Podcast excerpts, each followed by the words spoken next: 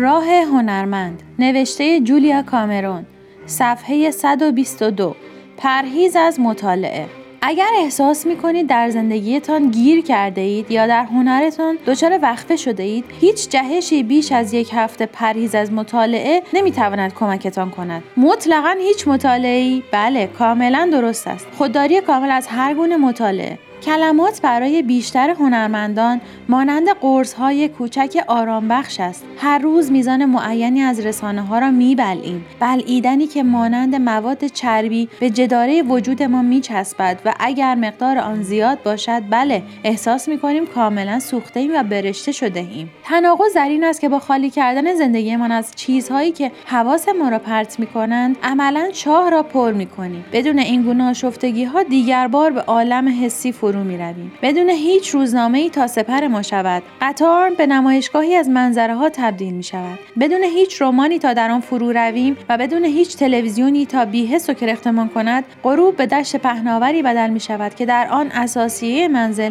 و سایر مفروضات آدمی دیگر بار نظم و ترتیب می‌یابند. پرهیز از مطالعه ما را به سکوت درونمان می‌افکند. فضایی که بعضی از ما بیدرنگ آن را با کلمات تازه پر می‌کنیم. گفتگوهای طویلی آکنده از غیبت و بدگویی و دل نکندن از تماشای تلویزیون و گوش دادن مداوم به رادیو به صورت همدمی پرگو. اغلب اوقات نمی‌توانیم صدای درون خود را بشنویم. ندای الهام هنرمند درون ما را که در سکون به گوش می‌رسد. به هنگام پرهیز از مطالعه باید مراقب این گونه سموم نیز باشیم. چنین برنامه‌های چاه ما را آلوده می‌کنند. اگر مراقب اطلاعاتی که به سوی ما میآید باشیم و آنها را به حداقل برسانیم، با سرعتی غیر قابل تصور برای یک هفته پرهیز از مطالعه پاداش خواهیم ستان و پاداش ما تراوشی تازه خواهد بود. آنگاه هنر خودمان و اندیشه‌ها و احساس‌های خودمان آلودگی‌هایی را که موجب انسداد راه خلاقیت ما شده‌اند خواهند گشود. گل و لای را اندک اندک کنار خواهد زد تا چشمه ما دیگر بار بجوشد و جاری شود. پرهیز از مطالعه ابزاری قدرتمند و همچنین وحشت‌زاست. حتی اندیشیدن با آن می‌تواند غضب‌آور باشد. برای بیشتر کسانی که خلاقیت آنها با مانع روبروست، مطالعه نوعی اعتیاد است. به جای هضم اندیشه‌ها و احساس‌های خودمان،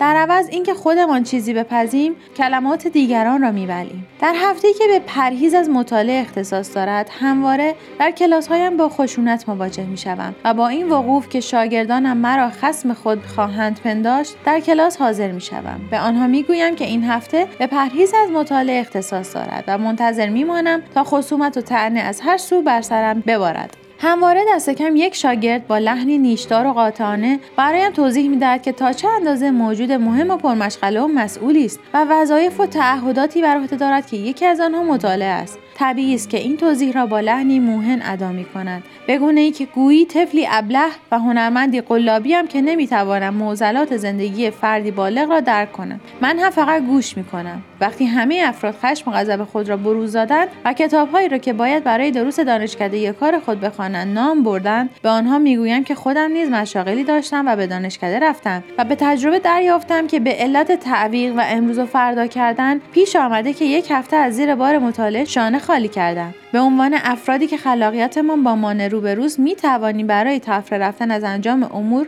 بسیار خلاق باشیم. آنگاه از آنها می‌خواهم که خلاقیت خود را بر پرهیز از مطالعه متمرکز کنند. آن وقت این سوال پیش میاد که پس چه کار کنیم؟ در اینجا بعضی از کارهایی را که به هنگام پرهیز از مطالعه می‌توان به انجام رساند می‌خوانید: گوش دادن به موسیقی، خیاطی و بافتنی و گلدوزی، انجام امور منزل، جمع و جور کردن خانه، مرتب کردن گنجه‌ها و کمدها، پرداختن صورت حساب‌ها، گلکاری و باغبانی، انواع اقسام تعمیرات، آشپزی، نقاشی و مجسمه‌سازی، نقاشی منزل، نظافت آشپزخانه یا سایر اتاق‌ها، رسیدگی به کارهای بیرون از خانه، مراقبه، دعوت از دوستان برای شام یا نهار، به راه انداختن دستگاه صوتی، مرتب کردن قفسه‌های کتابخانه، البته بدون خواندن آنها، ورزش و حرکات موزون. باید اقرار کنم کسانی که بیشترین مقاومت را در برابر پرهیز از مطالعه ابراز داشته‌اند، پس از انجامش بیشترین پاداش را ستاندند. کمترین نتیجهش این است که وقتی یک هفته کامل چیزی نخوانید، دیر یا زود پی میبرید کاری ندارید که انجام بدهید و ناگزیر خواهید شد که بازی کنید. شاید عودی روشن کنید، شاید به آهنگی دلنواز گوش بدهید، شاید یک گوشماهی را به رنگ فیروزه‌ای درآورید و آنگاه نه تنها احساس بهتری خواهید داشت، بلکه میبینید اندکی به هیجان جان آمده اید. حتی اگر هیچ کاری به نظرتان نمیرسد،